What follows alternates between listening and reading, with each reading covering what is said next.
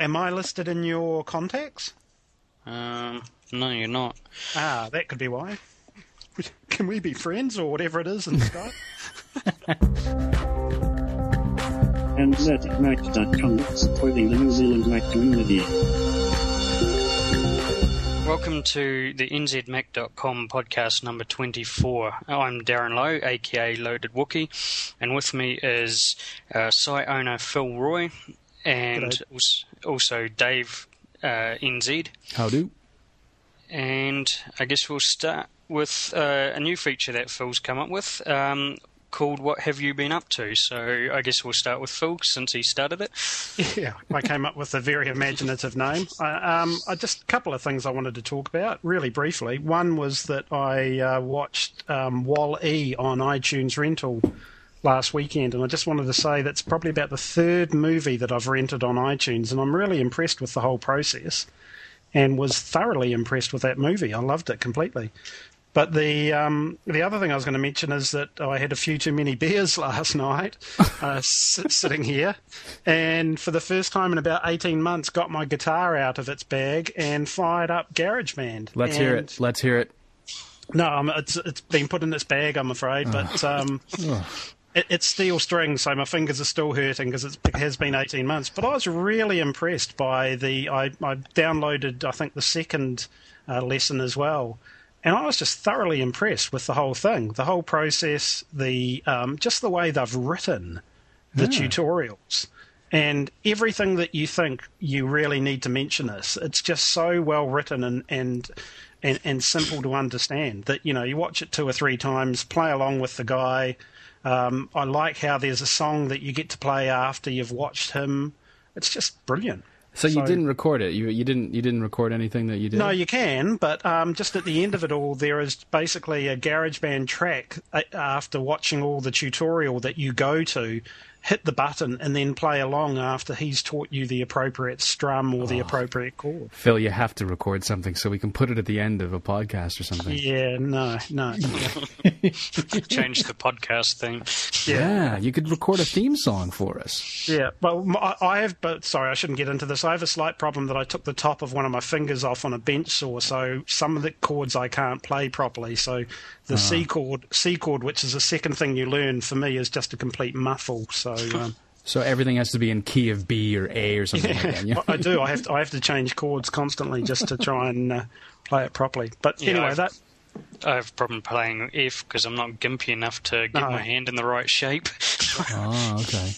But yeah, no, I just wanted to say well done, Apple. It was superbly done and loved it, and uh, can't wait to download the rest of the tutorials. So that's what I've been up to. Dave, what have been up to? Well, I picked up uh, a used eMac. When was it? About a week and a half, two weeks ago, I guess. Because uh, the university I work for, they often kind of sell surplus equipment that they've been using in the student lab. So I picked up a. Uh, it's a one gigahertz model. It's got 768 of RAM. And did I, I, I? I think it's just the USB. It is. It's just the USB 1.0 model, so it doesn't have USB 2, um, but it does have the combo drive in it. And I decided, well, it's going to be my daughter's computer. It'll be in my daughter's room, um, and if therefore she needs a wireless card. So I went and bought a wireless card on TradeMe, and it was the wrong card. I bought the old one. I looked online. In fact, my buddy in Canada, Jeff, and he'll be listening to this, he can corroborate this because we were both looking at it online thinking, yeah, that's the card you get. And I bought it. They, the guy delivered it. Tried to put it in. In fact, as I was trying to put it in, he's on Skype with my uh, the the MacBook Pro, you know, on my daughter's bed, you know, and he's kind of watching me install it, kind of giving me uh, commentary as play by play commentary. And uh, I'm saying this this card isn't going in. He says, "What do you mean? It's got to be the right card." It's not going in. I can tell you, it's just that the card's too wide for the slot. Hang on, hang on. So he's looking up online as I'm trying to do this, and he says, "Uh oh!" And I turned around and I went, "What do you mean, uh oh? What does that mean?" You've, we've got the wrong card. So I've I'm currently bidding on a uh, on a uh, airport extreme card on Trade Me right now. So uh, hopefully that'll be the one. Well, it has to be. There's only two, right? Yeah. And- uh, yeah. Where did you find um, what sort of card it would need? I I can't, that's we couldn't figure that out because we couldn't remember what site we looked at that said that this card. Actually, no. I think what ended up happening, now that I think about it, is that we presumed I had a different eMac than the one I actually did have. Right. Yeah. The reason I was asking is th- uh, one thing I'll mention at this point. There's an excellent piece of freeware called Mac Tracker. I think it is. I've got it installed. Um, I'm just Oh. opening it opening it up to check. Yes, indeed, it is called Mactracker. It's basically a database of every Mac that's ever been built. Oh, okay. And Yeah, it's, I think the I- really cool thing is it's available for the PC as well, so that any technicians that have to deal with Macs that need to look up specs and things like that, and it's, it's updated on a fairly regular basis. It, it's a really cool app because it also features inbuilt every single chime of every Mac.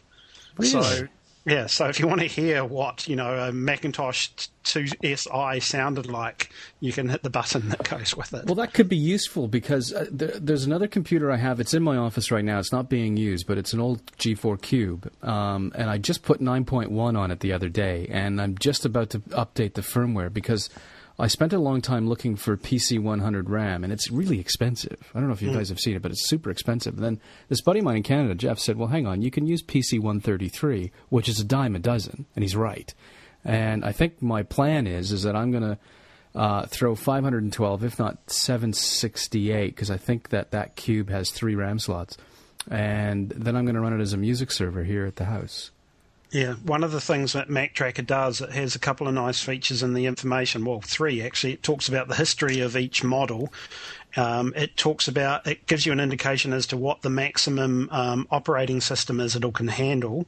So it's it's really good. For example, if someone posts a message on nzmac.com saying, you know, can I install 10.4? Yeah. you can you can take a look and say, well, no, we don't think it's going to handle it, etc.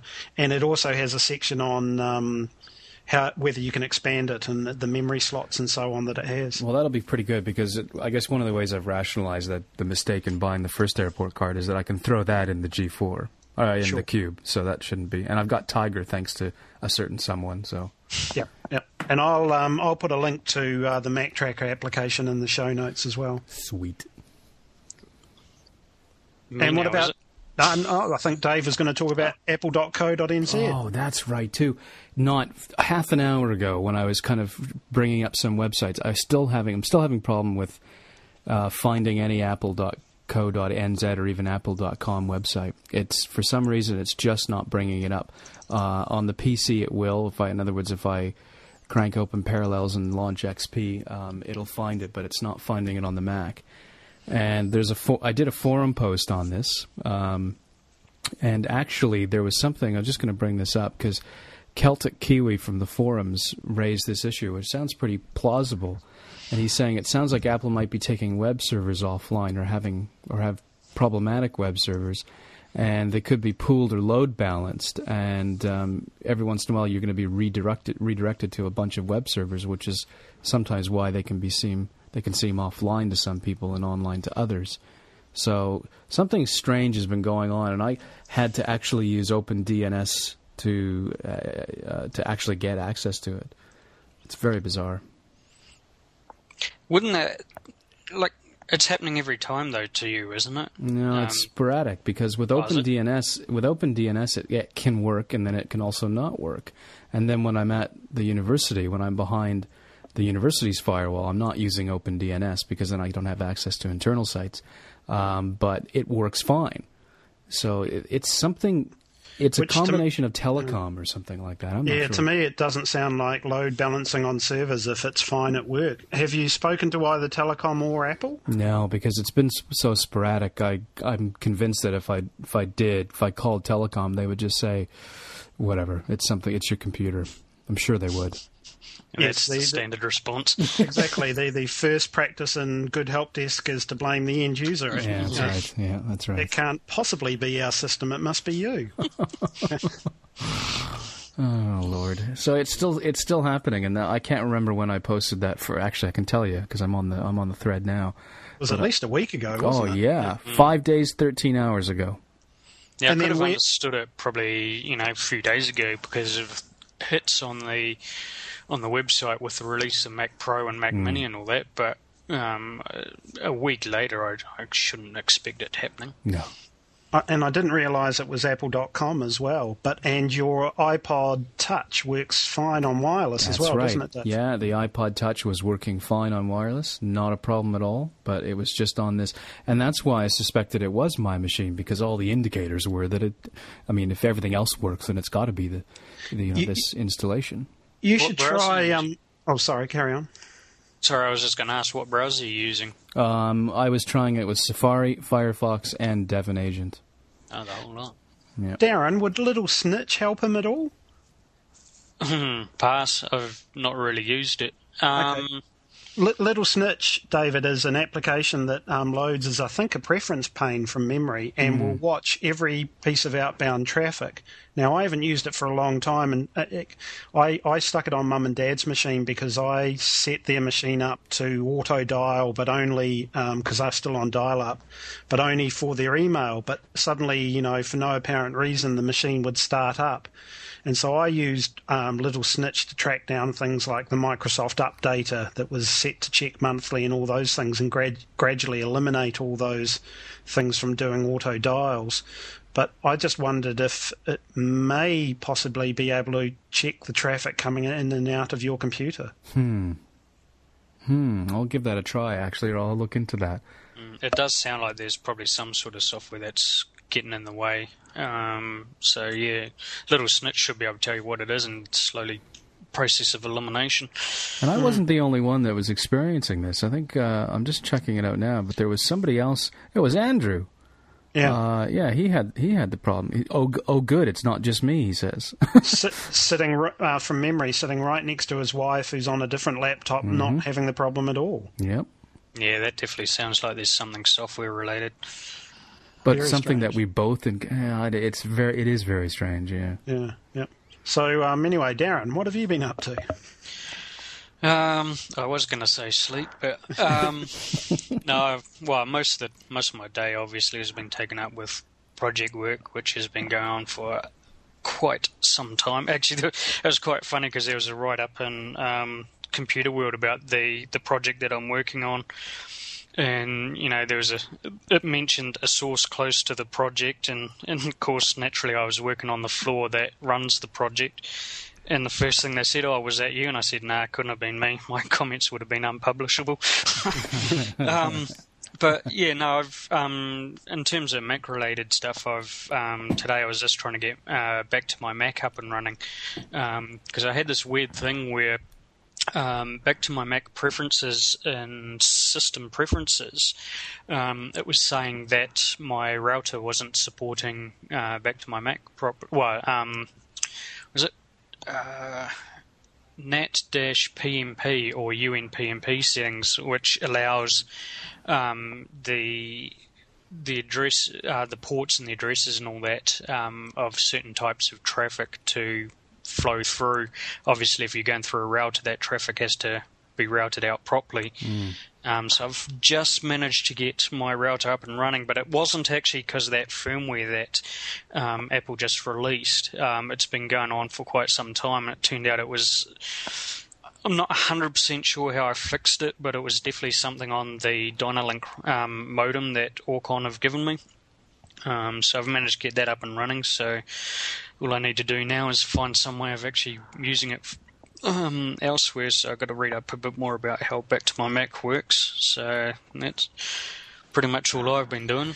So what are you wanting to use it for, Darren? I mean, is it just so when you're at work you can connect back to your Mac at home, or Um, yeah, pretty much that sort of thing. Just files that are sitting on my um, my machine. On having said that, um, I take my MacBook everywhere, and that's because it's my main um, grunt machine. It's sort of got everything that I need on it. But um, there's just the odd probably piece of software that's sitting on another machine that you know I wouldn't mind getting hold of. Um, but you know, I think it's more just sort of playing playing around and boosting my knowledge of um, networking sort of things so that I can use it at work and all that. sure? Um, ch- changing the subject, but on a similar theme, you have an iPhone, don't you? Yep. Or yeah, D- have you tried any VNC software with that that lets you connect up to your Mac?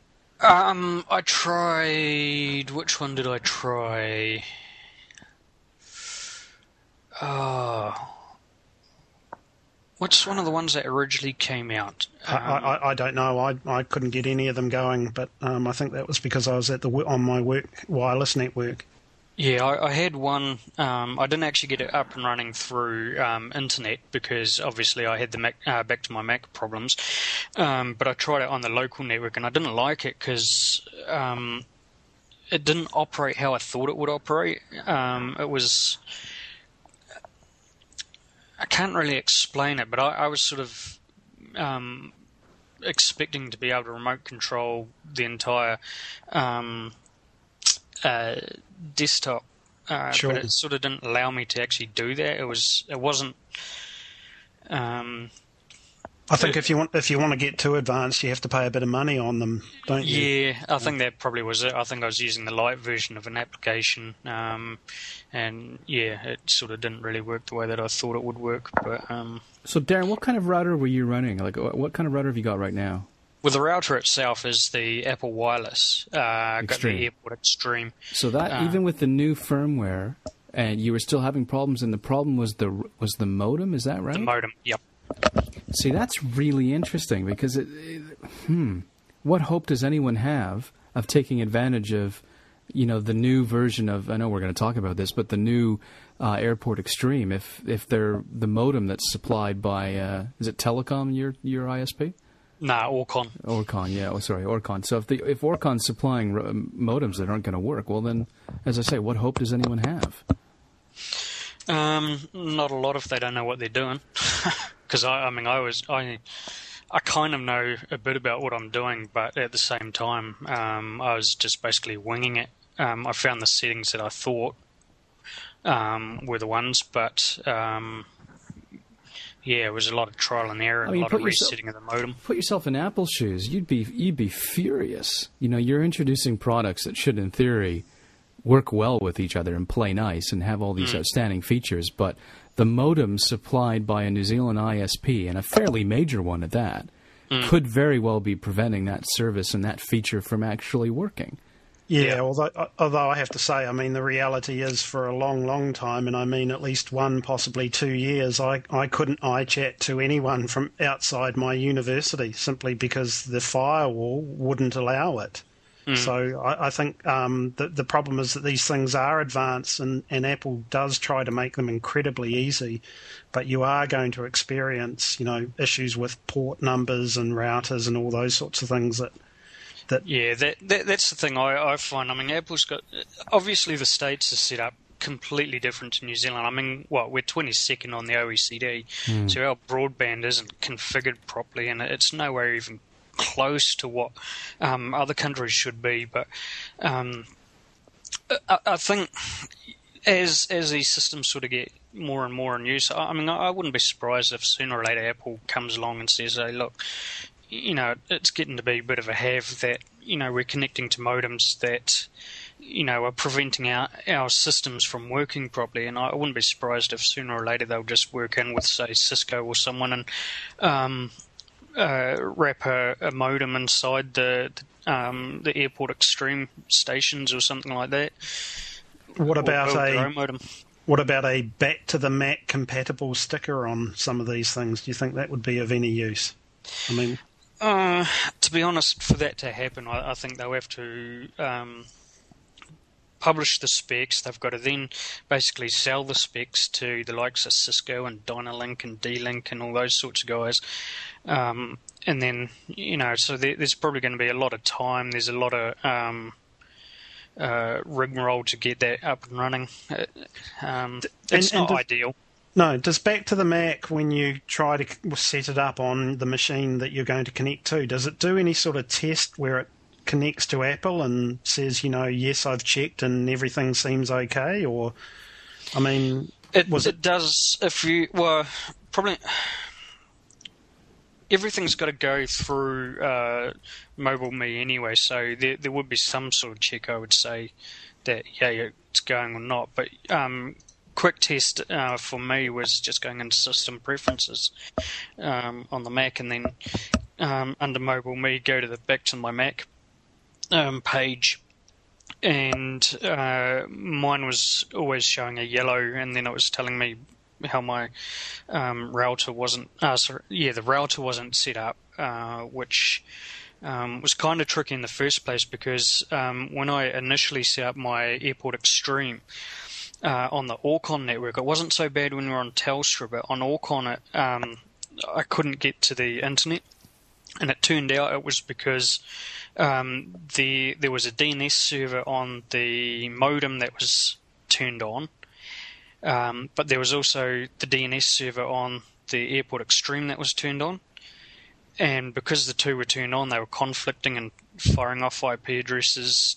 Uh, were trying to fire off IP addresses to my Macs, and um, basically it was causing all sorts of problems. But um, I worked out how to fix that issue by um, doing what they call bridging.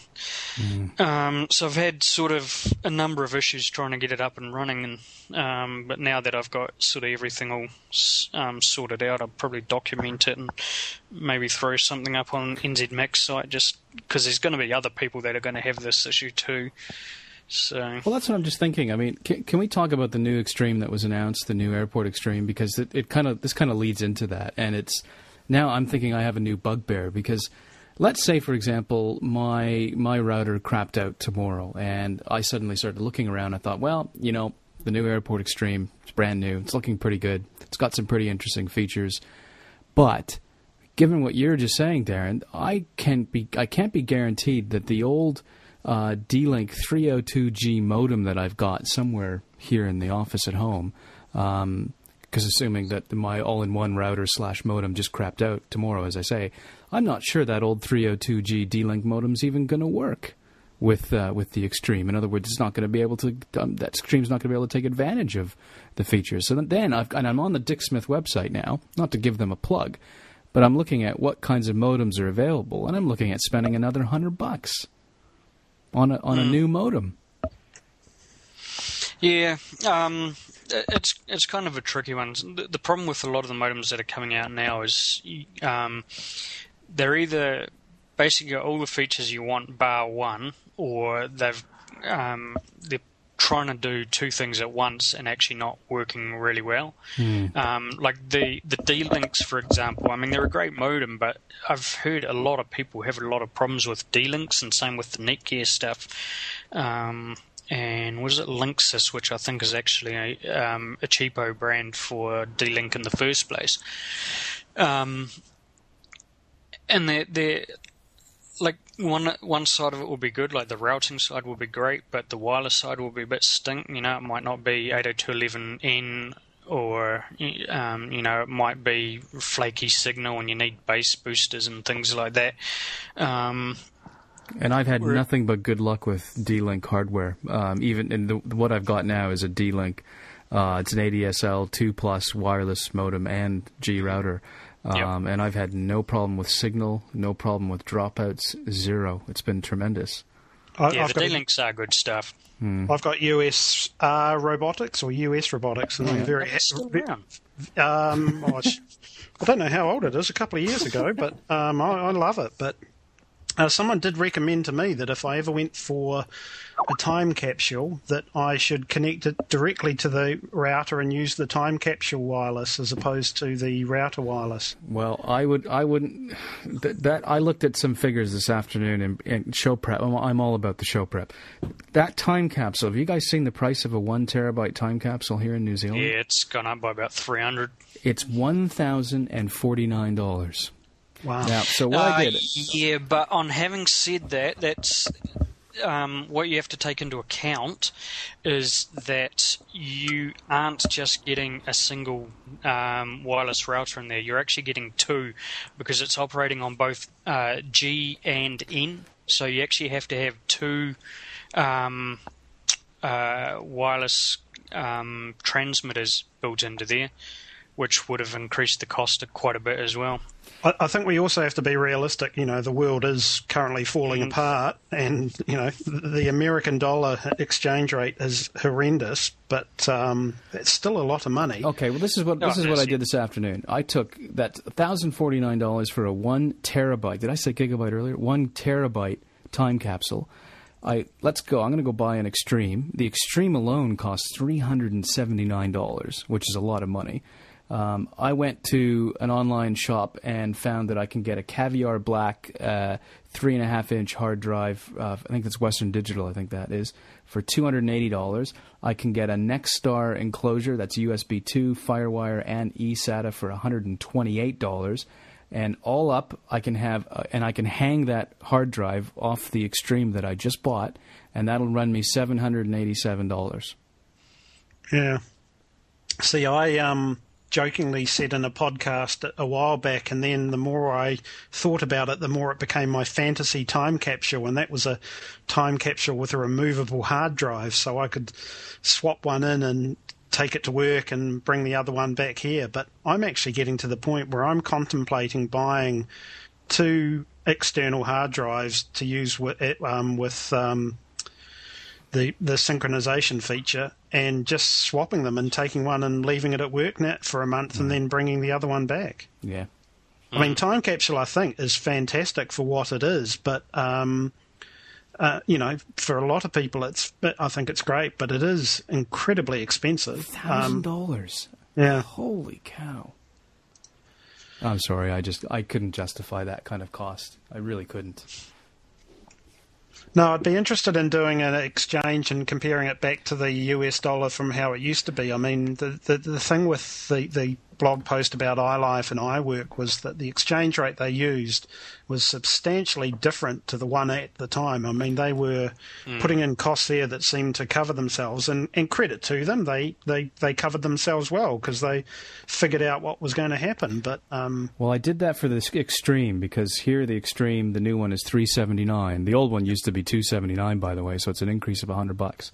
In the US it's 179, so it fa- it's an exchange rate of 47. Um, now, right now, the New Zealand dollar to uh, the the U.S. dollar is about forty nine or fifty cents, or hovering around there. So, not too. Bad. And far. are the are the old time capsules still available? Was it worth getting in and grabbing No. one of those? Well, I there would s- be if you went to the shop Yeah, because they'll probably have old stock. What did you say the um the new Airport Extreme was? three seventy nine. Oh, so you're only looking about what's that three seventy nine. And I- looking about I- twenty dollars more. Yeah, and I well, it's well three. The old one used to be two seventy nine. So the new one is Well, three. Yeah, the old yeah, the old extreme. Yeah, once again though, uh, you've got to take into account that extra hardware that's actually in there. Well, yeah, that's uh, that's So a, there, there'd be a hundred bucks worth there. I I'm looking at the yeah. exchange rate according to calculator.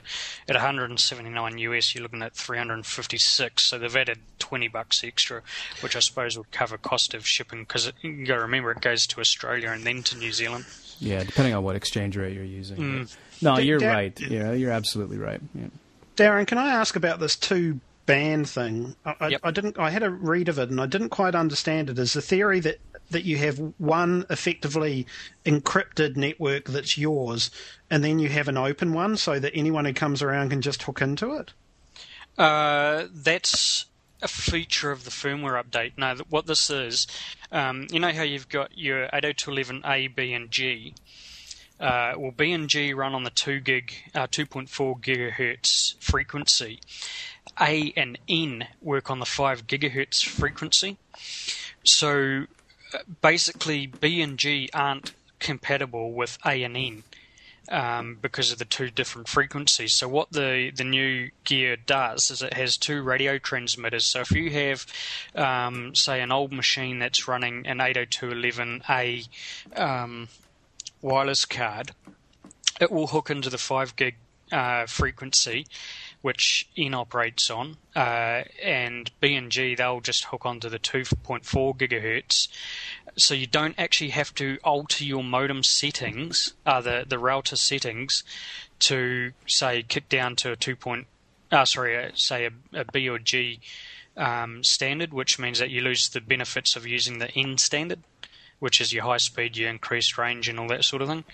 So basically, it allows, um, say, like PCs, which are traditionally um, 802.11g, uh, allows them to hook into a network without affecting the speed of the other devices that are on there. Oh, okay. See, one of the things I was thinking of actually doing was um, picking up a new Airport Extreme because the router that I've got is a G router, and my iPod Touch is obviously rated for just 11G. and that way I would create two wireless networks essentially in the house. If I uh, hang the Airport Extreme off the um, the existing router, then effectively I could I could do that, and that way I wouldn't have the iPod Touch when it comes on the network knocking down any other device that happens to be on the network to G speeds. Yeah, with, with that you wouldn't really need to worry about that with the with the new Airport Extremes. That's right. Yeah, yeah. If if I if I manage to get an old one though, that's that would be the way to do it. Yeah. Um, mind you, and having said that, I mean, uh, with my Mac Mini, my iPhone, and my Nintendo Wii, I'm really only getting 802.11 um, G standard uh, Mm. speeds anyway. Uh, right, so moving on to the news, we've got the new desktops, uh, MacBook, uh, sorry, Mac Pro, uh, the I- new iMac, and of course the long-awaited new Mac Mini. So thoughts on that? Um, we'll start with David this time. Um, well, I did some. Uh, I don't know. This the the the Mac Mini. I guess I'm kind of in a whiny mood. I mean, the specs you can get online. It's got a FireWire 800 port, so you don't have to worry about the 400 anymore because it's now dead and buried. Uh, five USB 2 ports, obviously because it's kind of you bring your own keyboard, you bring your own mouse, so they can't assume that any keyboard that you hook up is going to have extra ports. So that's why they probably gave you five in the back of this thing. I was looking around this afternoon because there's some disagreement on some online forums whether or not it can actually do extended desktop because it's got two ports. It has a mini DVI port and it has a mini display port. No, it Uh, doesn't. Yeah, it says right here. on the mini display. No, it says right here. On, I'm on. I'm on the Apple, uh, the Apple specs website. Mini DVI port and the mini display port. It's got two. Now, there's been some disagreement that um, whether or not it can actually do extended desktop or just mirroring. Um, so we're- I'm kind of Uh, waiting it's to see. extended desktop. Yeah, because some people are saying it could. basically um, from. Oh yeah, you're right. It does have both. Yeah, um, yeah everything from um, basically uh, when they went to in, Nvidia, all Yeah. the video cards with Nvidia and AT, um, well not ATI, um, not ATI. What is it? Intel. Intel, um, yeah. Basically, all the Nvidia um, dry uh, video boards are actually um, extended desktops, so you can use um, two screens. Theoretically, um, yeah, I don't know how that Mac Mini works. I, I mean, because the DisplayPort itself can drive two monitors. Um, Well, that's right. And how big are we monitor are we talking here? I mean, can you put 30 up a inch, you can drive two. Jeez, really? With that, it, now it's got a, it's got the 9400 uh, M video card in that with 128 or 256 of um, of video memory shared with the main memory. But I mean, that you think that'll drive two 30 inch displays? No, no, no, no. Sorry, one 30-inch display.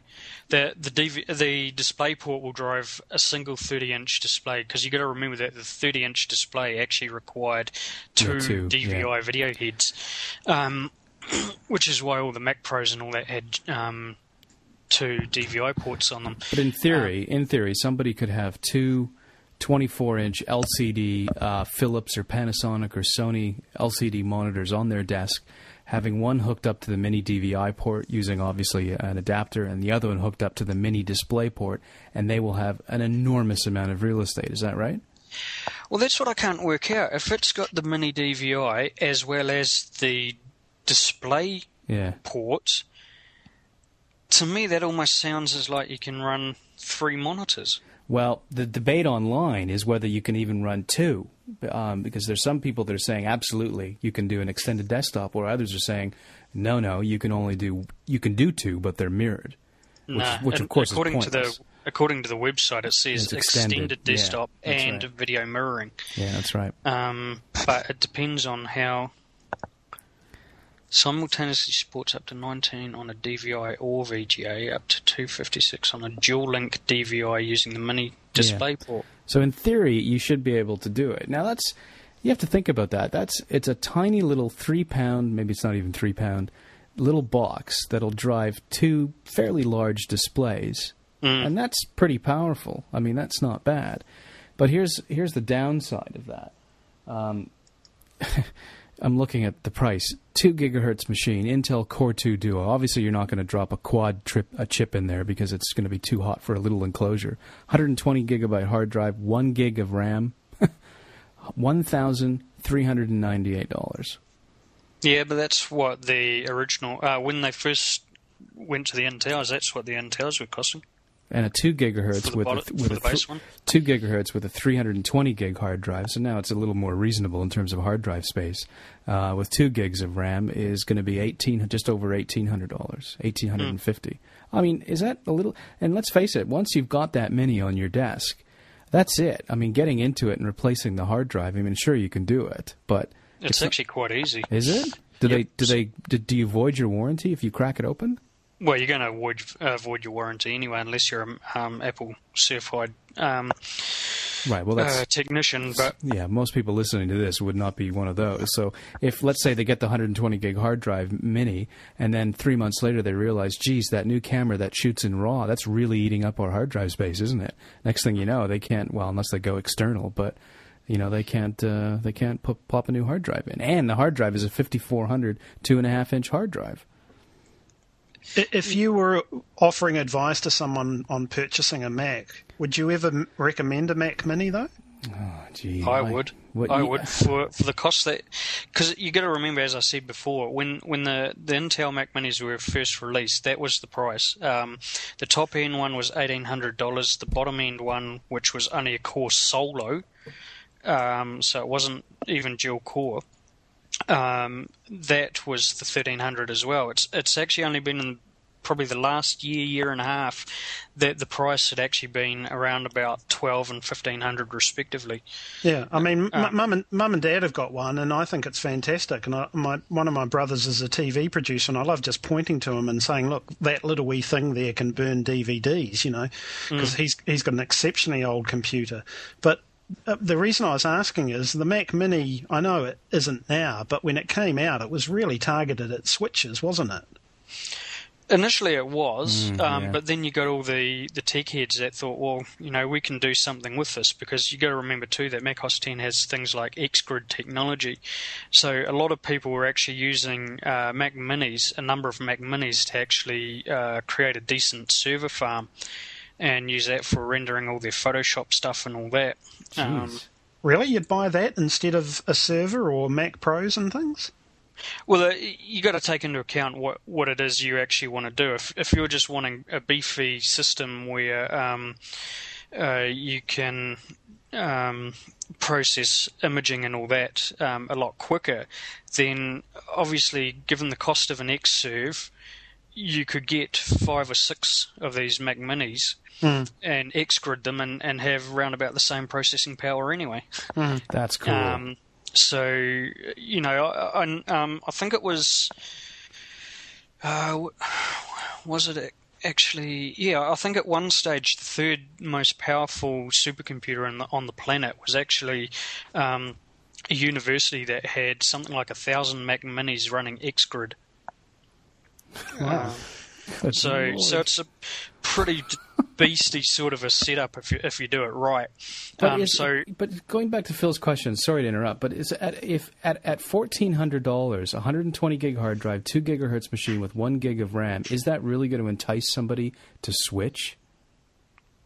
Ah, for a lot of people, it would, because uh, uh, most people who who the Mac Mini's aimed at aren't really going to be wanting super fancy sort of um, machines and all that. And Yeah, that's fair. Yeah, true. But you can look at. I mean, you, I get all those flyers in our mailbox every week about you know what specials all the shops have for um, Windows boxes, and geez, they're yeah, pretty good cheap. luck on those. Well, But, yeah, agreed. I- They're yeah, cheap for a reason, I can tell you that now, because um, that's pretty much the bunt of our repair work is just these so-called cheap machines, Really? especially But ke- Acer. They're shocking.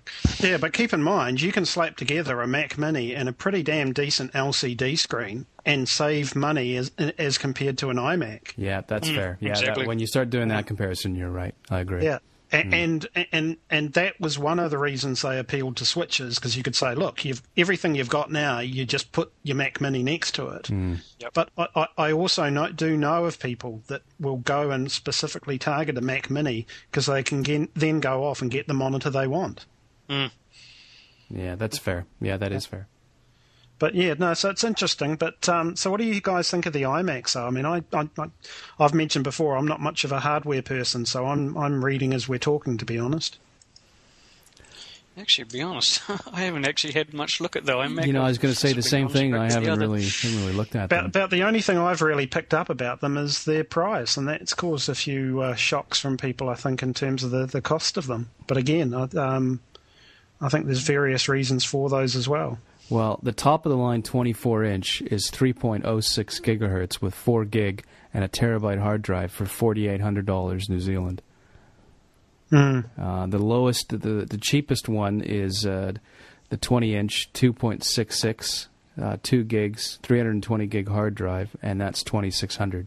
And of course, the one thing we haven't talked about: goodbye FireWire 400. That's uh, oh on the iMac as well. Yeah. Oh, really? oh, I didn't notice that. Oh, wow. Uh, so what's that? Has it now got a 800 on it? Has it? Yeah, it's disappeared from the entire Mac line. I think I remember reading somewhere. That's actually not a bad idea. I, th- I think that's a good good thing on um, Apple's part when you think about it. The FireWire 800 port obviously is smaller, so you get a little bit more room to say add another uh, USB port. At the same time, too, it will kick down to a 400 with an adapter, mm. so you're not, um, you know, there is a degree of backwards compatibility. But I mean, I, I bought a um, Data Whale uh, RAID enclosure that runs off FireWire 800, and man, it's just so much nicer doing FireWire 800 for video editing than even 400 um, and certainly forget about um, uh, what do you call it? Um, USB for video editing.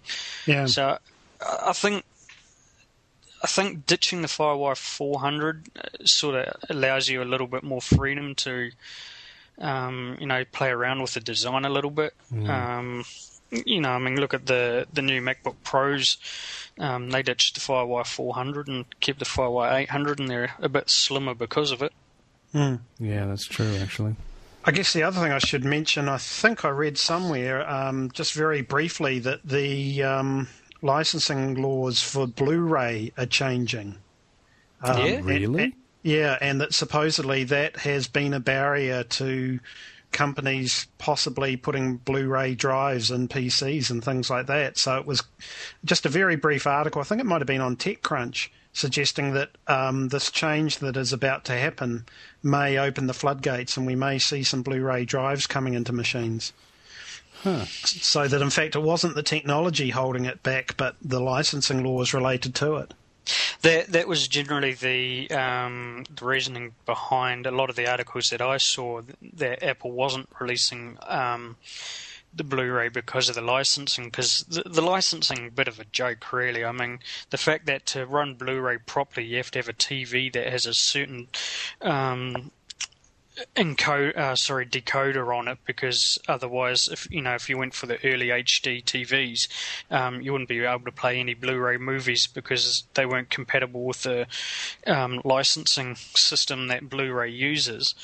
Um, so I, yeah, the the interesting thing will be though whether or not they actually make a slot loading um, Blu-ray drive. Um, so mm. I can see all the Blu-ray drives at the moment. They're um, they're obviously tray loaders, so they're designed for PC cases and all that. But um, you know, what are they going to do on laptops? Because I haven't seen a lot of laptops with Blu-ray DVDs either. No, no, certainly not. Mind you, a lot of the laptops can't handle the Blu-ray because it requires a pretty de- uh, beefy sort of a system to run. Mm. And what do you think of the Mac Pro, Darren? Now that is an interesting one. Um, that is a pretty beefy system, and I think what Apple has done with the um, the Mac Pro is actually reintroduced the megahertz myth.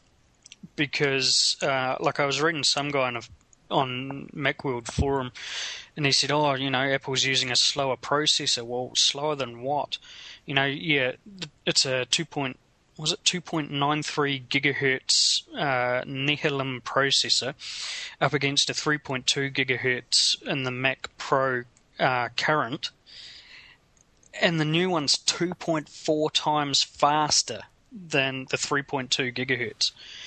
So, you know, basically because of the way that the Nehalem processor is actually designed, um, you know, I mean, what is it, eight megabytes of L3 cache for each processor.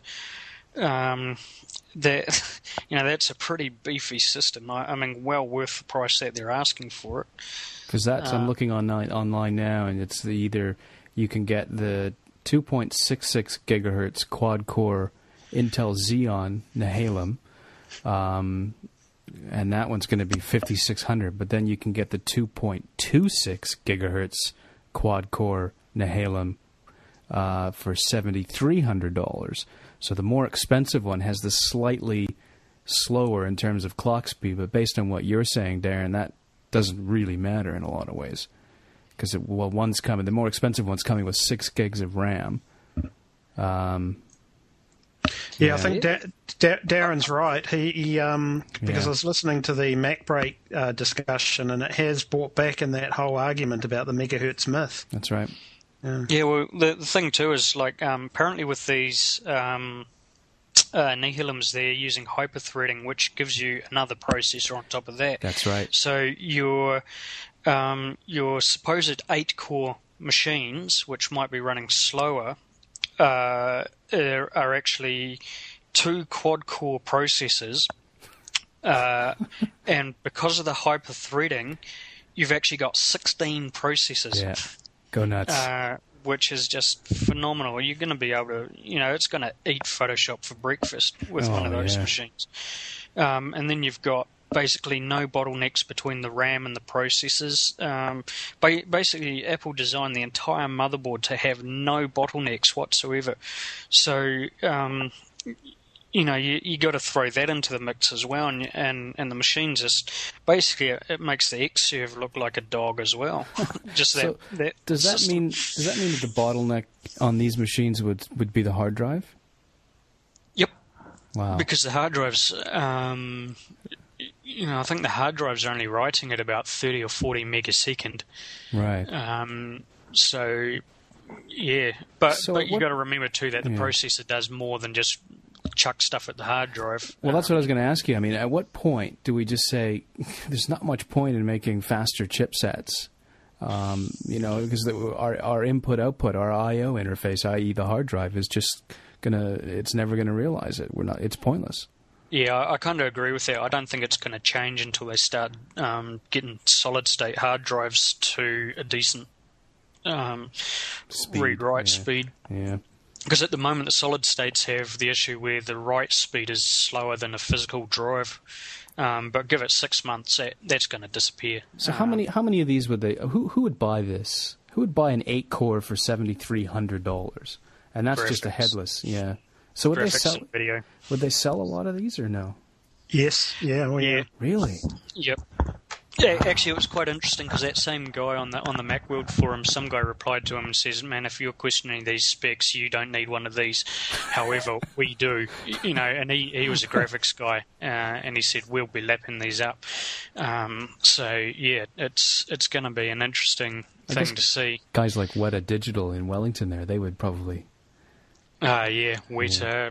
basically uh, was it George Lucas and his lot. Um, yeah, yeah, anything, anything that has to do some rendering basically is going exactly, to eat, eat, these things up. You know, you, you you always want more power just for you know even basic processes and stuff like well not basic but you know doing things like rendering uh, changes in video and graphics and so on. The the gruntier you've got, the better. Do you remember? Yeah, quite... Sorry, go ahead, Darren. Oh, yeah, it's it's quite interesting because I, I, was um, I rented out the DVD um, first season of Babylon 5. Now I remember when Babylon 5 first came out, um, they were using a render farm of six Amiga 3000s and two Amiga 4000s, and they were saying even at the speeds at which those were actually being able, able to process, because you got to remember those were the top of the line machines for graphics stuff at the time. It was taking them a week to render one frame. Jesus. On on Babylon 5 using Lightwave 3D. And then now, basically, if you had, you know, say, just those amounts of um, machines, you know, for, say, six um, of these Nehalem uh, Mac Pros, you know, it'll be spitting out those frames quicker than you could blink, you know, so the, the rendering times uh, will be dropped by quite a quite a decent amount. Um, so yeah, it's quite amazing how, how far the technology's come in the last 20 years. I'm just configuring a, a top of the line Mac Pro with terabyte hard drives in each of the four bays, and with a top of the line ATI Radeon uh, and two super drives and a Cinema HD display 30 inch flat panel, and I'm going to give up at that point because now it's $33,000. Now, now, hold on. I just want you to just make sure before you get that credit card out. I hope you've done that via the link on the nzmac.com website. Phil might be able to retire finally. I can finally, you know, give the children some food. Uh, not that I have kids, but you know, it sounds good. Unbelievable. Do you remember when we were kids and we used to kind of look through computer magazines and just dream? Oh, That's exactly yeah. what I'm doing right now. I'm just looking at this going, I want it for no reason, but I just want it. It's I- I funny. I, I did the same thing with an Xserve. I basically maxed that puppy out, and it was something like ninety three thousand dollars. And that, that was with the full blown Mac OS 10 server, which is unlimited client license. And I priced something similar with IBM or HP, one of the two. And it was almost ninety thousand dollars just to get Windows Server close enough to, um, you know, support. I, th- I think it was a thousand users, um, and I gave up after that. And it was just ninety thousand dollars just for Windows Server, just for the client licenses. If, if I'm gonna, if I'm about to put my credit card information and buy a thirty-three thousand dollar computer, what? They, may, this is slightly off topic. I would expect them to bring it to me personally. Was that too much to ask? Seriously, I mean, really? I mean, that's thirty-three thousand dollars. Yeah. Jesus. And I'm sure there will be some people um, maxing out their their orders to to get that sort of setup. Yeah, I guess. so. Oh, Yeah. definitely, yeah. What's actually interesting, I was looking at um, a few, because one of the big things with the Mac Mini uses 13 watts Wow. when it's running. 13 watts is, you know, what's average light bulb 65 watts. Is there a fan in there? Um, yes, there is. Is there a fan? Okay, I didn't Yep. know. Hmm. Um, it's in, in the um, enclosure. But what, what's interesting, so like the power companies, what they charge you per kilowatt, really, isn't it? Um, so that's a thousand watts. So you, in a thousand watts, you can run seventy six point nine two Mac Minis. now, I got the specs for a HP DC 7800, which is one of the later model Hewlett Packard. Um, it's their small form factor cases. In that 1000 kilowatts, uh, sorry, was it? One kilowatt, sorry, One so kilowatt, 1000 yeah. watts. Yeah. So in that 1000 watts, you can run a grand total of 4.17 HP Wow. DC 7800s. That's 240 watts that those um, small slimline cases are using. That's, that's a massive difference. what I'm what I'm hearing is that I should take this big, you know, and it's it's a 50 pound eMac. I kid you not, this thing is 50 pounds. I should take that because it's probably eating our power bill or contact energy is kind of wringing their hands right now because they're making so much money and just get a, a Mac Mini. Well, the thing too with the eMacs is that they're running CRTs, and CRTs Like are television. Yeah CRTs that take a lot of power. I mean, your standard LCD is using a quarter of the power of a CRT. Oh boy. So But at least you, at least the room's warm on a cold night, Dave. Well, yeah, yeah, it'd be good in, yeah. in winter. You won't have to run the power, uh, run the heater. Oh Jesus. Anyway, it's a lot of money. Uh, yeah, It's a lot of money. Everything's going up these days, though, isn't it? What was the other new hardware that they announced? Was it the, the Pro? We'd been through the iMac, the Mini, the Airport Extreme, the Time Capsule. What else was there? Is that it? I think that's it.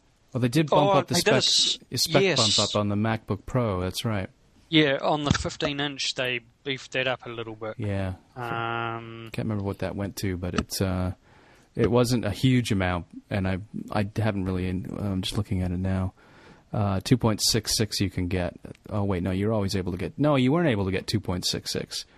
Um, you can get 2.93 in a 15 inch now. And of course, we should mention that along with these new hard, uh, the hardware, some updates came out as well that were related. Um, Airport was updated, but there was also some other interesting ones: iPhoto and iLife. What did those Um, but- updates do anyway, Phil? What did they do? Um, I would use the standard comment of they fix stability issues, which I think is what they said. thank That's- Yeah, goodness it's pretty much that. That's But, um, usually the um, standard Apple comment. Oh boy. I think there was something I read that iPhoto they improved faces because some people were actually getting uh, two faces in one face kind of collection. Do you know what I mean? Yeah, something like that. I remember reading about it. It fixes that. Some people could think that that's art. yeah, Aren't there plugins to do the same thing? Um, fix minor issues in a number of areas, including internet connectivity. This is an iPhoto, keyword import, and slideshow export. Actually, now that's an interesting thing because I noticed with um, iPhoto the other day before I updated um, the software, whenever I hooked up my iPhone and tried to download an image, um, uh, iPhoto kept crashing. Um, but at the same time, um, there was a bit of a stuff up on my um, Orcon account, and they disconnected the connection. So I'm thinking maybe that was um, it was trying to connect to the internet, and because it connected to the machine was connected to the wireless router, but the wireless router wasn't connected to the internet. Uh, iPhoto was getting tangled up. Um, yeah. but I, that- I had. Oh, sorry, carry on. No, sorry, I I was just going to say, but um, after that update, it, that seemed to have gone. Yeah, I had problems with um, slideshow export on iPhoto. It just wouldn't remember some of the defaults and things in slideshows, but I haven't tested it since I've applied the update. Okay. Yep. Uh, what other news has been out there in general? Safari 4. Yeah. Safari 4, baby. Yeah. What do you guys think? Love it. It's my Yeah, default nice. browser. Yeah, very nice. I think I said on the I think I said in the forum it, it does the one thing that um, Firefox does, but F- Safari never did, and that is when you zoom in, uh, the old version of Safari only increased the size of the text, whereas now it actually does zoom in on the entire page, so everything renders bigger. My biggest problem isn't really related to Safari at all, but um, I use Entourage, which is um, um, um, the email client that comes with um, Office, and I hmm. quite like it. But I signed up to their beta, and of course, being a Mac user, Apple betas are always near perfect. so so I, I, I was very blasé and thought, what can possibly go wrong? But I completely regret moving to the Entourage beta, and the the assurance of the beta installer that you could backtrack was an absolute lie. Really? Yeah, so Phil, I'm Phil, Phil. How long have you known Microsoft? well. I, I've, first time ever, I had to um, use their beta system, and, and it took me three weeks to agree to sign up to their um, Microsoft Live website. I didn't even want to do that, but um, Oh gosh. I finally did, and I've lived to regret it. But um, it's just funny because I think I posted in the forum, you know, the differences between betas from companies. I mean, you know, if if Safari is a beta, I've heard some people say there's been a few glitches, but I certainly haven't experienced any.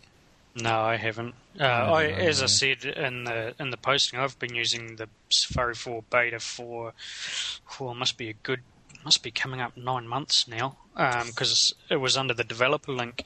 Um, didn't look anything like what it is now, but obviously it was all basically the back end stuff they were working on at the time. And I never had any problems. Um, and and now the the beta's released uh, publicly and still haven't had any problems. Um, bar So one it- password, but they fixed that two days later. Mm, yeah, they did. So it's still a WebKit engine. They've just given it a fancy name. Is that right? It, it's basically based on one of the later releases of WebKit. So the one that um, actually that's an interesting thing. They- Um, they called, called it Nitro or something, didn't they? Or that that's the JavaScript engine. Um, ah, okay. that that's the bit that's like really really um, quick. Um, it, um, that I forgot what they called it under WebKit. Um, oh, nice! Um, I just did a test on Safari. It passes the ACID three test, hundred out of hundred. Yes, it does. Oh, yeah. really? Oh, Yeah, okay. yep. The the other thing, the one thing I haven't managed to do is I actually want to switch off cover flow in the um, bookmarks area, but I can't figure out how to do it. What do you mean in the bookmarks Uh, area? Do you, you, uh, you, When you go when you go and browse Yeah. your bookmarks, the cover flow area appears above and shows you all your websites and the last time you visited them. I didn't know you could browse your bookmarks in CoverFlow. Jeez. No, no, no. no, Coverflow, no. Oh, Coverflow it- is now is now built into Safari. No, I mean, uh, yeah, I, am- I mean, in, I'm in Safari now. I didn't realize you could browse. That's interesting. I'm gonna have to try that. Yeah, you just click in the the book on the on the left. Yeah. see what we're talking about. Yeah, no, that's right. That's interesting. I didn't. And I Gimmicky, quite- I gimmicky. quite- yeah, I like the top sites thing. Um, it's just one of those features I thought, wow, this looks really cool, but I'll never use it again. But um, it is a very neat feature, though. It would be great for people that do have um, a set series of um, pages that they, they want to see open up in a very uh, trendy looking display first Mm. on. Yeah, I do. Pity it like doesn't do multiple site openings yet. Uh, haven't worked out that one. Well, you can So do it, but you, you just have to do it the old way by setting up your folder and putting a tick and saying, you know, the one click to open all all Yeah. sites. I do that every Yeah. morning because that's how I get my news. International news is just yeah. Um, and the one thing I, oh, sorry, after saying I love it, I should, I'm, I'm pulling it to bits now. But the one thing I have ha, have noticed is I don't like the fact that in, um, you can't clear your searches anymore. By the looks of things, you have to go up and clear your browsing history, and that clears your your searches as well. Anybody hack it to get rid of some of the features? In other words, the, the pinwheel in terms of the loading progress, and bring back the old blue progress bar. Anybody do that? I Oh, haven't, but I've heard people do it. Yeah. Um, I, I've cha- I've changed the tabs, but I've already yeah, declared that on the yeah. forum. Yeah, I did that too. No, I love those tabs. They're brilliant. At the But top, that's you, just you me. keep them at the top there. Oh yeah, Really? No other browser does that, doesn't it? Doesn't it trip you? Oh no, if you use Chrome only, does. If you, oh well, that's what I mean. No other browser does that. Well, for, but doesn't it? Uh, if you're only using Safari, I guess then yeah, I guess it's okay. But I every once in a while I go back to Firefox for a few things. It reminded me of Opera's tabs, which I don't like either, more than than Opera? well, I mean yes, Chrome, but I mean I I, I, I reverted it back because it I, I like that and um, Firefox to say stay the same basically. Mm, yeah, I, I just work solely in Safari, and I, I think the only reason I went to Firefox periodically was because um, there was something weird happening on the PSIS login page, and it kept rejecting my code for my um, RSA key, Mm. uh, and it only happened in Safari. That's largely sort of fixed now, so haven't really moved back. Well, I noticed that I was on the, um, I think it's called InfoShare from Stats New Zealand, and um, you can actually select various, you can build tables essentially, and it doesn't work in Safari, it only works in Firefox. Yeah. It- It's interesting. I generally throughout the day will have two browsers running constantly, and that will be Safari and Firefox for for, for various reasons. For example, our older learning management system at Massey doesn't handle Safari, so Firefox is good for that. But for example, today I've been doing some study and and um, accessing a lot of electronic journals online, and some of them, ha- well, a lot of them have an export citation feature that will export EndNote references, so you can then import them into EndNote. But some of them, I don't know why they were, but um, it would say saving your export in, in Firefox, and nothing would happen. But by switching to Safari, it, it would actually download the file. So I tend to have those two running because I think, well, if it doesn't work in Safari, I'll switch to Firefox and vice versa.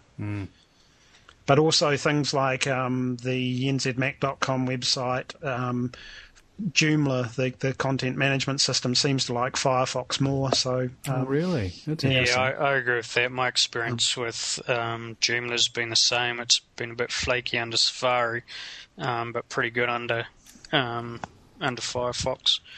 Which what really think is- Sorry, carry on. No, no, you carry on. Uh, what really amazes me, I'm just sitting here, you know, because I do web design and I'm just having a very quick count. I've got 11 Macintosh web browsers installed. oh my god, I didn't know there were 11 that were even made. Uh, sorry, 10. Sorry, I have to go back. 10? because that one's not a web browser. Yep, Wait, you I've have got- to list them now, I'm curious. Okay, Safari, Firefox, Camino, OmniWeb, which is now free, Flock, Oh, yeah. Flock. Flock, Opera, um, Sunrise, iCab, which is horrendous, um, and then two I don't actually use, but I installed them and I can't even remember their names. One is called Shiira, which is not sheep. Oh, yeah. Yeah, I know the one.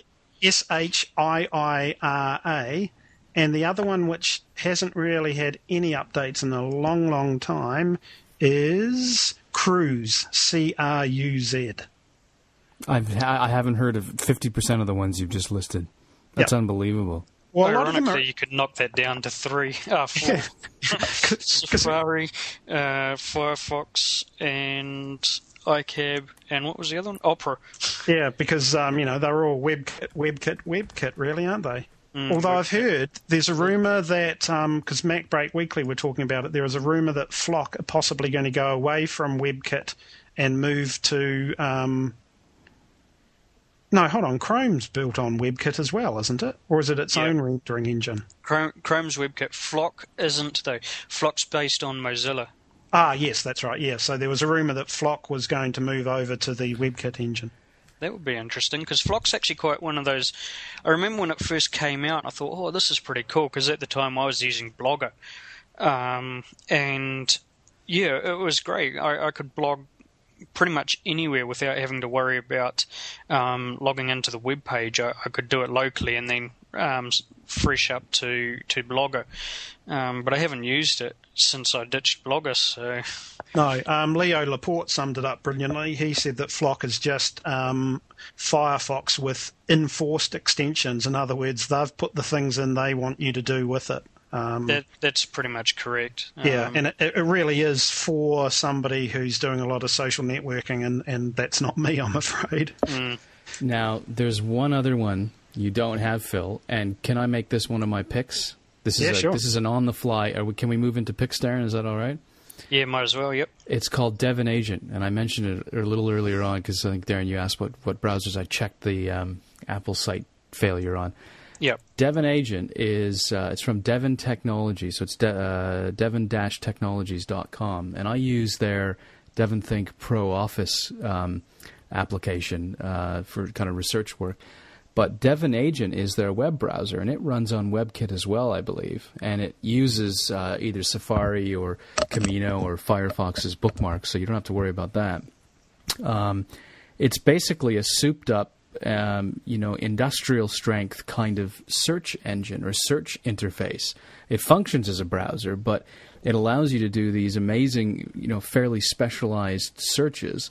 And one of the unique features that drew me to it is that I can search for um, something that uses, you know, and I can use Boolean operators. So I'm just trying to think of an example. I can search for the phrase New Zealand, and then I can say near slash five, and then the phrase um, bilateral, and then it'll search the web and it'll find me websites where the phrase New Zealand appears within five words of the word bilateral, and it'll pull those up for me and um, so you and you can save those searches. You can get them. You can get DEVONagent to repeat that search every once in a while. You can schedule those kinds of searches, um, and it integrates with um, its own software, DEVONthink or uh, yeah, DEVONthink Pro Office.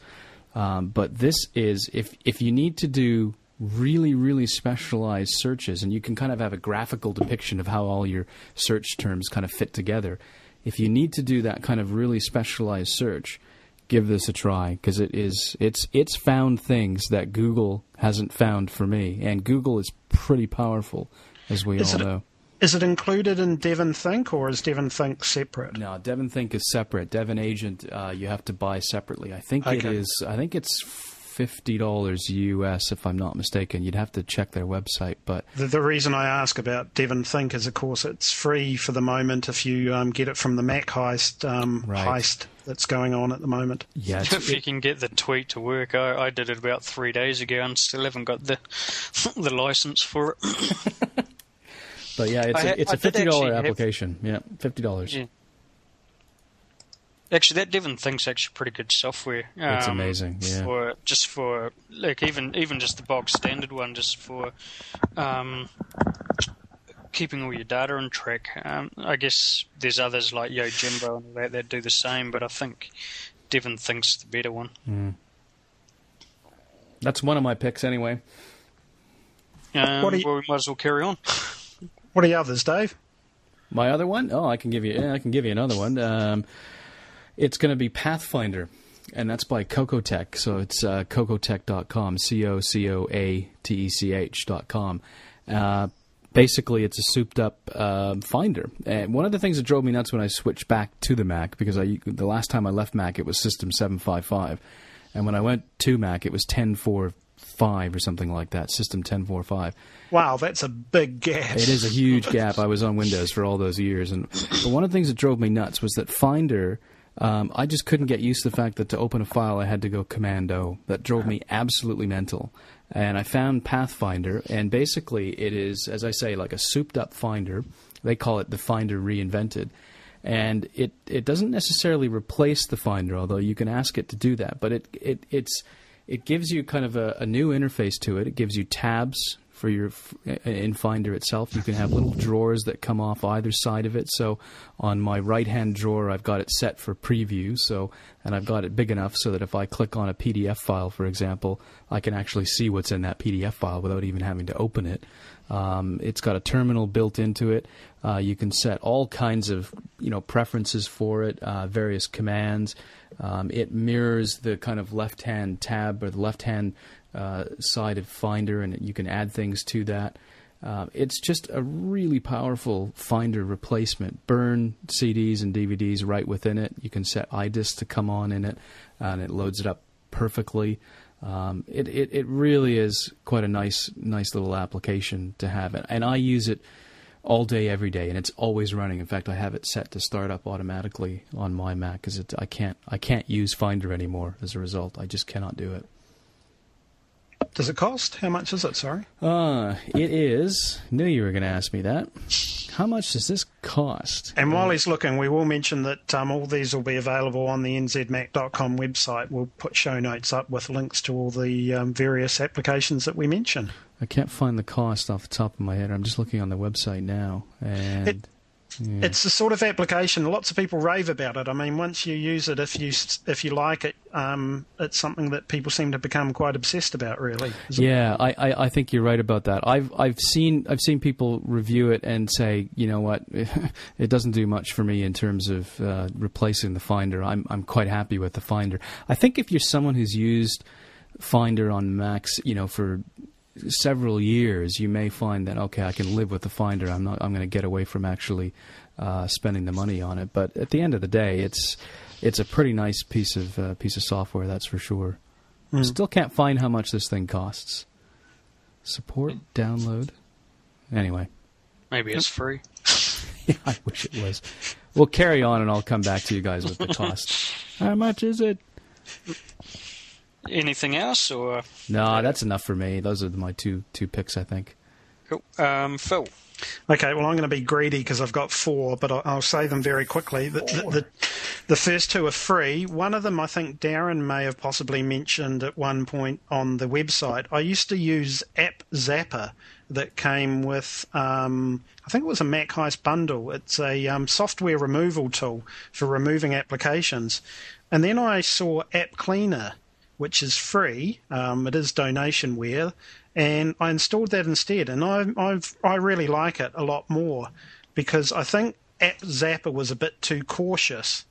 And so when you dragged an application onto AppZapper and it said, I think I need to remove these files, it was normally just the preference file and the application. What I would say with AppCleaner is it's probably um, not cautious enough so you need to be a bit careful. But it finds a lot of the other associated files with an application, like the files in the library folder. So it's really good if a program doesn't have an uninstaller that goes with it. Hmm. Is there any yeah. danger in using those kinds of applications? Uh, yes, if you um, click empty the trash before you actually see what it said, um, but, uh, which I almost did the very first time. I thought, wow, look at all those things it's found, and was about to hit delete and realise that something on the list shouldn't be. So proceed with caution, and uh, nzmac.com cannot be held liable for. Phil Roy, Phil.roy at nz yeah, I, I, used to use one called AppDelete, and then they went to a paid version, which was good enough. I mean, it was only five five dollars US, but a really great tool. Um, but I noticed I, I, downloaded it the other day and I had the link to go to the free one. It kept saying you have to pay for this, you have to pay for this. I'm like, oh, that doesn't sound right. So I might give that AppCleaner a bit of a go. Yeah, it sounds a lot, a little bit better. It's got some nice features that I still haven't got into yet. Um, it seems to have smart folders and things that can watch certain things for you as well. So that's my first one. The next one I want to talk about is Foxmarks.com. Oh yeah. Um, and I finally decided that here I am running two browsers, but because I've been running them for separate reasons, I haven't ever tried to synchronize my bookmarks.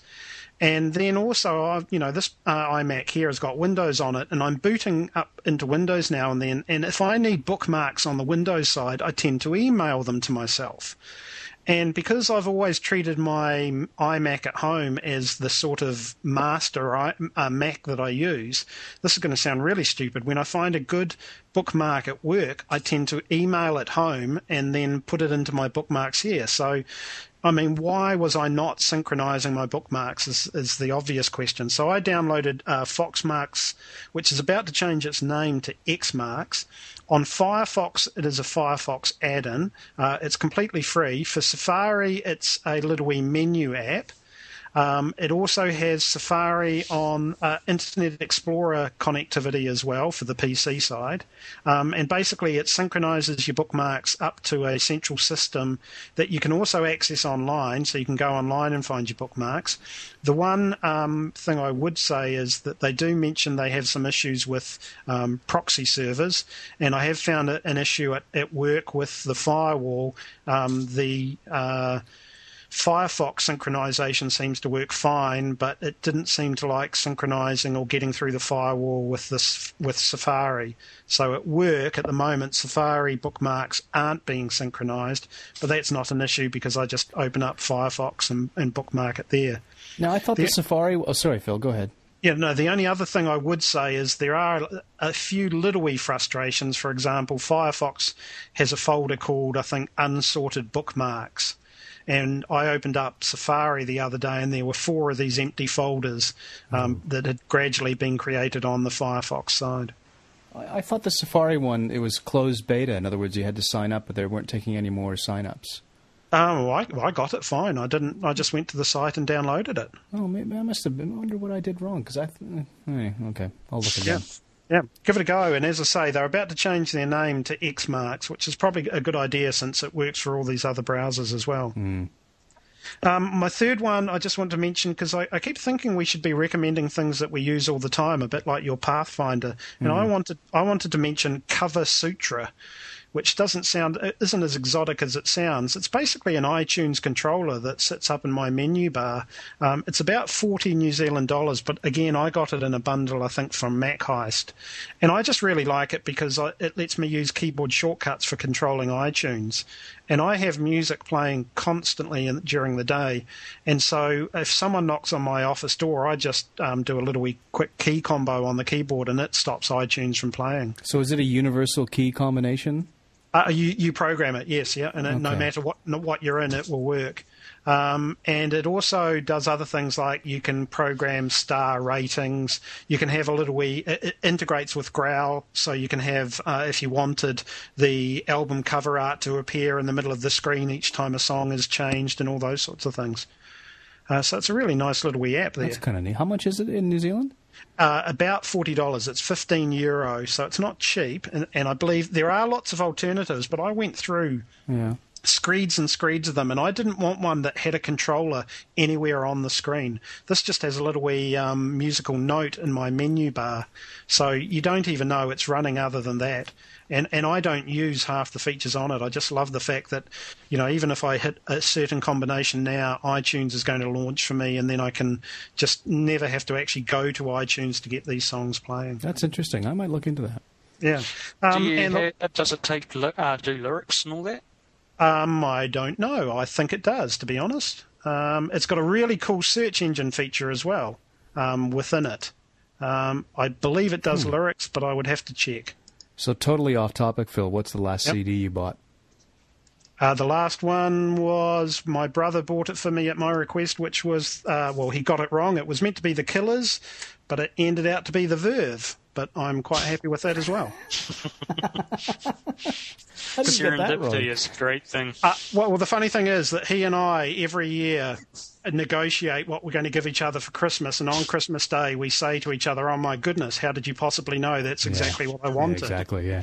And, How and I, qu- I quietly had to take him aside this year and say, "Look, I don't, you know, I don't know how to say this, but you got it wrong. You forgot what I wanted." but uh, it ended out to be a good album, The Verve. I would recommend it. Cool.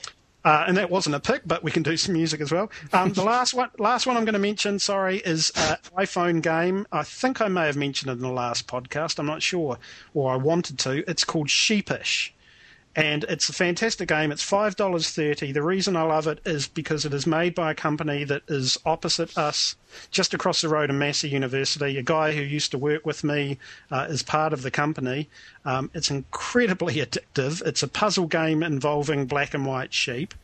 And um, the reason I mention it as a pick to show you how addictive it, it is, um, I think it was Wednesday night. I was out for dinner at a friend's house, and about eleven o'clock, I said, "Oh, I'll show you this game that that Mike and a few other people made." Um, at 1.30 in the morning, I fin- finally had to say say to her, "Look, I really want my phone back, and, and I need to go home." A- and I'm under instructions that I'm not allowed to reset the game so that I can start my levels again. She wants it left so that she can pop around and carry on playing. Um, because obviously she doesn't have an iPod or an I- iPhone. but, but it is a very, very cool game and it is exceptionally addictive. I'm and just I'm buying it now because it looks really good. yep, and it's. Carry on, Darren. Oh, I was just going to say that it's something I've been noticing lately with um, a lot of the iPhone games. There's a lot of what I would call probably classic type games. You know, um, like 2D scrollers and things like that. I, I downloaded one the other um, early this, this afternoon. Um, what was it called? Um, something something to do with mechs or anything like that, but it reminded me of the old school um, Amiga games. You know, massive playability, um, pretty good graphics, really good sound, but it was all about the gameplay. You know, and a lot of those games like. Um, was it sheepish and, and all that? You know, they they tend to be nice, simple games that you just get so addicted to, eh? Well, it's funny you say that because I, um, as I think I posted somewhere on my profile years ago, I got involved in a game called Monkey Shines. Uh, it came out on the Mac, and I immediately fell in love with it because it's very Donkey Kong-ish. Um, it's not available for OS 10, um, but I uh, entered and won a contest to develop levels for it, and then uh, started running a website and, and started to help on the development of the second game, which um, I confess I didn't like. Um, although I did come up with a name for it, it was called uh, um, Monkey Shines 2 Guerrilla Warfare. Um, but but I just didn't like the gameplay. The first gameplay side scroller was brilliant, and I was sitting here the other night and I have loaded. I don't know if you've heard of this application, SheepShaver, which lets you run OS 8 on your Mac. It's a free piece of software if you've got OS uh, uh, an OS 8.5 install CD. Um, you can get Sheep, SheepShaver going. So I've now loaded up uh, Monkey Shines to play, and I'm going to try and contact the original developer and say to him, look, you know, this is the sort of thing that you should be putting on the iPhone because it's a brilliant game. Mm. Do you remember? You guys remember the old game Maelstrom? Yeah. Yeah, I put that yeah. on my daughter's eMac. Fantastic game. I remember that. Yeah, yeah. Yeah, it's funny. We were talking about that the other day. Um, one, one of the guys I was was building his machine as part of this project, and we were talking about a game called Sensible World of Soccer, um, which was just the coolest um, soccer game ever invented. It was a top down. It was um, cartoony graphics and all that. But my mate and I um, on the Amiga, we used to basically we would play a 90 minute game, and our hands, our thumbs were destroyed by the end of the game. But it was just one of those addictive games. Um, you know, there's a lot of old school games that would be just so perfect for the iPhone, just to you know waste a few hours while you're mind numbing work and all that. Yeah, um, I- think Ambrosia, they have branched into the iPhone, haven't they, or have they? But Yeah, I they've mean, got a few games out there. Yeah, they they just produce superb games, and I, I used to own Maelstrom and Bubble Trouble and a few others. They're just um, superb products. But anyway, um, Sheepish, it's well worth it. Um, there's a review on the nziphone.com website, which I'll link to. Um, but uh, a very enjoyable game, and at some point I might post a, a question there saying how do I get past level 72 because I was stuck at one point. Level 72. I told you it was addictive. Holy Hannah. now, I like now the I have fact to say, that it's at least 72 levels. W- Well, I mean, each one's a puzzle, and you've just got to put certain things in the way or to help the sheep across the field, and, and that's a level, and then you go on to the next one. But it's it's a bit more complex than that. There are pipes and different colours, and uh, thin and thick sheep, and all these sorts of things. It's just great fun. Hmm. So, Darren, I think we're on to your picks now. It must be me, yeah. Um, okay, the first one I want to do it's it's actually a very left field um, sort of a pick, but because it's neither software nor hardware. But um, if, if people out there are, are kind of like me and no one wants to give them a credit card, um, it's obviously very difficult to buy stuff off iTunes and stuff like that. Um, New Zealand Post have a debit card called the Loaded Card. Um, I guess my namesake. Um, I was just and it- thinking that, actually. but it, it- it's a great little card. It, basically, it's a debit card, so you can either go into the post shop or the um, uh, or do it through um, uh, what do you call it, internet banking and things like that. Um, just to top it up with however much you want to put on there. I, I think um, you're limited to a five thousand dollar top up and ten thousand dollars on the card. Um, but it, it, it's great. It, it's actually the big brother to the Prezzy card that Post Shop also do. Because at, at the moment, there's only really um, two players that are doing the the debit cards. One of them obviously is Westpac um, with their Debit Plus account, and the other one is uh, obviously New Zealand Post with a loaded card. Um, so it's a great way to buy stuff um, on the internet, uh, both hardware, software, basically wherever Visa's accepted. Um, so is this card. Um, so I thought I'd just make a mention of that because uh, there's obviously going to be a few people that are in the same situation as me. So, um, so yeah, if you're interested, uh, ten dollars at the post shop. Uh, it does cost a dollar to top up. Um, but yeah, it's, it's a very very handy tool, and it works with prepay. Uh, sorry, not was it? Is it PayPal? Um, so it works with all those sorts of services and all that as well. Um, so I recommend that. Um, The other one I wanted to talk about was Flux. Um, now I've done a review of this when I did my web editor um, uh, roundup, and Flux was basically one of the ones that I was really excited about. Um, they're working on version 2 at the moment, and it's in a public beta um, stage, but uh, it's still got a, a few issues. Basically, they've rewritten the whole engine, um, so it should basically work on um, applications, uh, sorry, machines all the way down to a, um, uh, I think it was uh, a 333 megahertz G4 um, just by rewriting the engine. And it, it, basically, what makes Flux different to a lot of um, the editors out there is the fact that it is doing XML, uh, sorry, XHTML. Um, so it's one of the later and more rigid standards. Um, it's also what uh, iWeb uh, creates. It creates XHTML pages as well. Um, but it, the the beta currently is starting to move towards using HTML5 standard, which starts bringing in all the CSS animations and um, a better way of embedding video and audio and all that sort of thing. Um, so that's uh, the website is not flux.com. It is theescapers.com. So T H E E S C A P E R S dot com. Um, and yeah, if you want to check it out, um, it, just go under the forum. There's a link under the Flux 2 discussion, uh, beta discussion, um, and you can download it from there. Um, it's not without problems. It is a beta, um, and I think there's only one or two people working on it. But they basically in the last probably month they've released three or four betas already um, updated. So it gets updated probably about every week or two weeks. Um, so that's Flux. Cool. And um, Phil, the we we had a thing on the NZ Post, uh, sorry NZ iPhone um, thing about documents to go. Oh yeah, yeah. Now, I, I do actually remember the um, the plugin for AppleWorks, which allowed you to convert the documents on uh, Word and Excel documents on the fly. Um, documents to go, however, is actually different on um, the mobile devices because it's actually a full Word and Excel editor. Um, so you can actually uh, create and edit Word and Excel documents on the fly.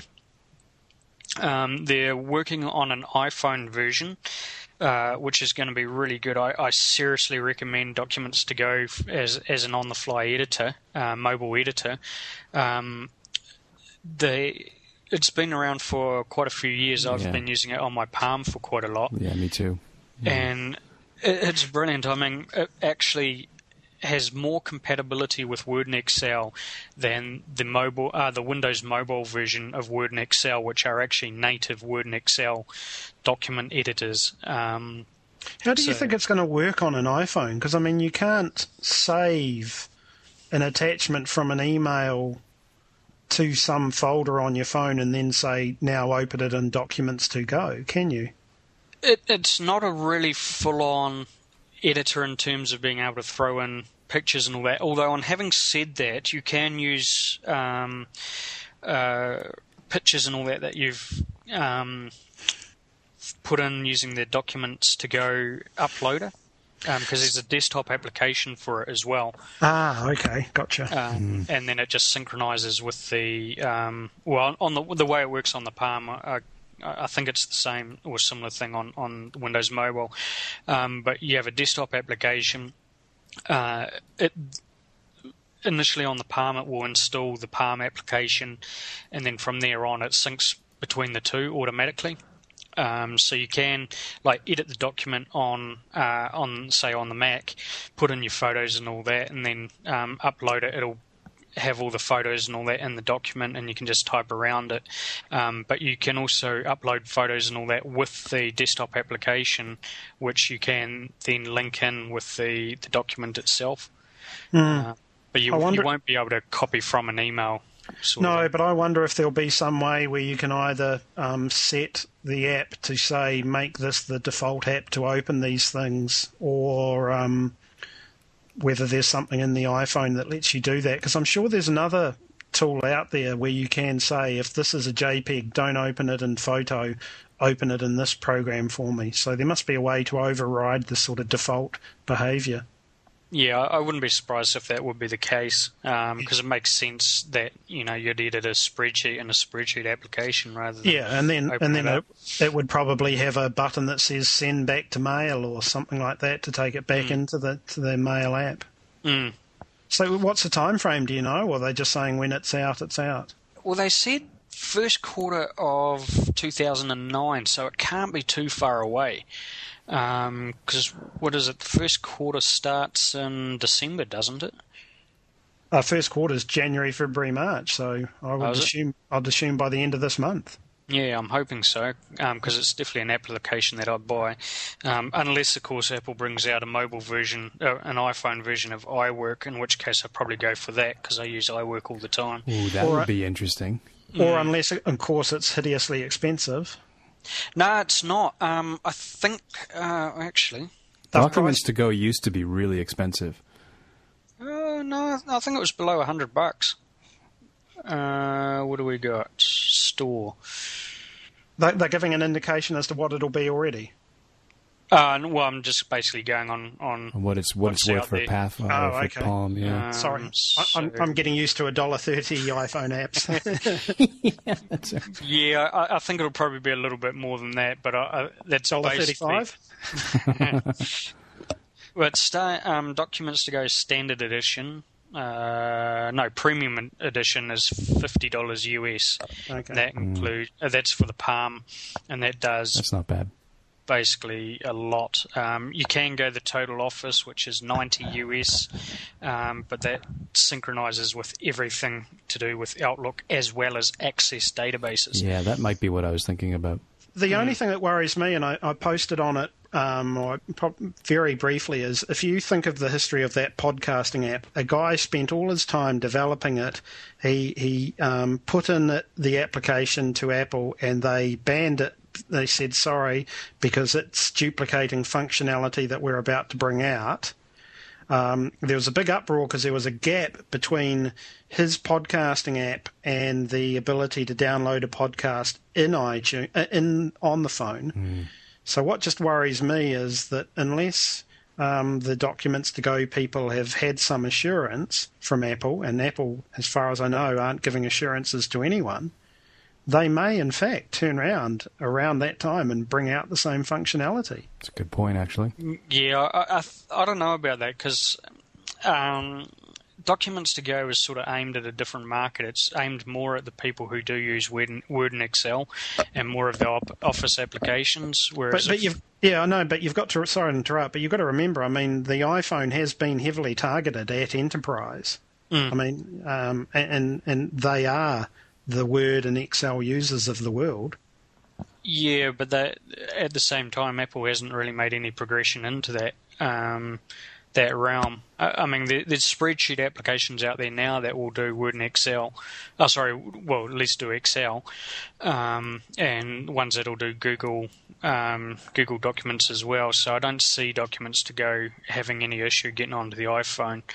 Um, oh, okay. Because it, it's not really uh, doing anything with um, that, that's in contradiction to what Apple is doing. But at, at the same time, too, like, like that podcaster app is actually now out there um, in the iPhone store.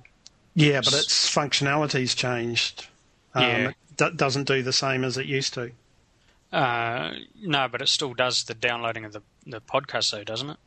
Um, no, I think. streaming of the podcast. Oh, okay. I, I had a very quick read of an article that said it had changed in order to be accepted, but um, I, I got the impression that it had changed what it actually does. I think one of the the issues that Apple had with it was the fact that it was actually trying to stream over the 3G, um, and at the time Apple wasn't allowing that to happen. Obviously, because um, uh, the cell providers wouldn't have uh, was probably not all of the cell providers, but certainly AT and T, um, who have been you know quite vocal about what you can and can't do on their network. Um, Now, now, talking about apps that other people have made and so on, I've just suddenly realised that I don't know if you guys saw a funny story um, about the iPhone. Um, I know some people would have loved putting this headline on their um, uh, websites, but the maker of iFart was taking the maker of Pull My Finger to Court. yeah. No Because- kidding. No, no, because the um, the maker of Pull My Finger wanted to trademark the expression, and Pull My Finger is not a unique um, expression that that person has suddenly created. So the maker of iFart was quite offended by this. So he's taken him to court to stop him trademarking that um, expression. And then the really hilarious thing is, it's funny enough at, at that point, but in order to prove that it's an expression that has been used before, in legal terms, you have to uh, give evidence of prior art. And so the uh, article I saw said prior fart. This time, applications go to court. Actually, that's funny. Um, you should mention that there there was a real brilliant one the other day. Um, well, it's actually been going on for about last month month and a half. Um, some guy developed some software that basically pirated other iPhone apps or allowed you allowed you to run um, pirated applications, and then he released it on on i. Uh, was it on iTunes? Uh, yeah, it must have been on iTunes. He was selling it on iTunes, and then someone hacked that um, same copy of his software. So he, he was basically hacking a hacker's um, application, and then this ha- hacker got all up in arms because someone was um, having a go at his very own application. You know, it's like, Yeah. man, if, if that's not the pot calling the kettle black, I don't know what is. Eh? It, it's shocking the level of mentality that some people go through. You know, no no honor among thieves. I guess it is. Yeah. Path Finder, by the way, is US forty dollars. Forty Righty. bucks. Yep. Okay. Good value. See now, a year ago I wouldn't have hesitated at that price, but these days that's that's a lot of money. well, I'll tell you. Yeah, you, you're not far off on that. No, yeah. Um, yeah, I guess that's. Haven't got anything else, guys. I think that wraps us up. Yep.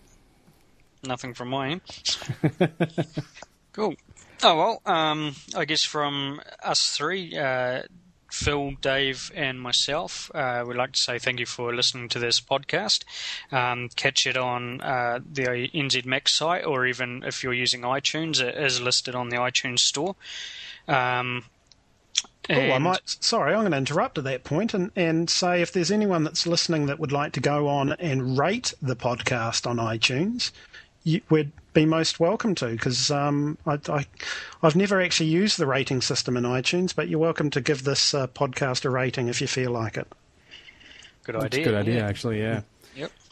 And we'd be keen if anyone else is listening from the forums and they'd like to be involved. Um, you know, absolutely uh, get on the um, the community site, the community boards there on nzmac.com, and and um, sign up. And I know there's one one fellow, I think it's Dragonfire. Uh, he proposed an idea in a future podcast that we talk about apps that are used for people that are switching over from Windows, which I think is a great idea. So we'll have to get him on, him or her. I'm, I'm not, I'm not sure actually. I probably would offend it either way, I guess. Um, but get that individual on and and um, yeah, do a podcast about that. Yep. Cool. Good night, gents. Righty, thanks very much. See you later, guys. Catch ya. Bye. The views and opinions expressed in this podcast are those of the guest presenter and do not necessarily represent those of NZMac.com.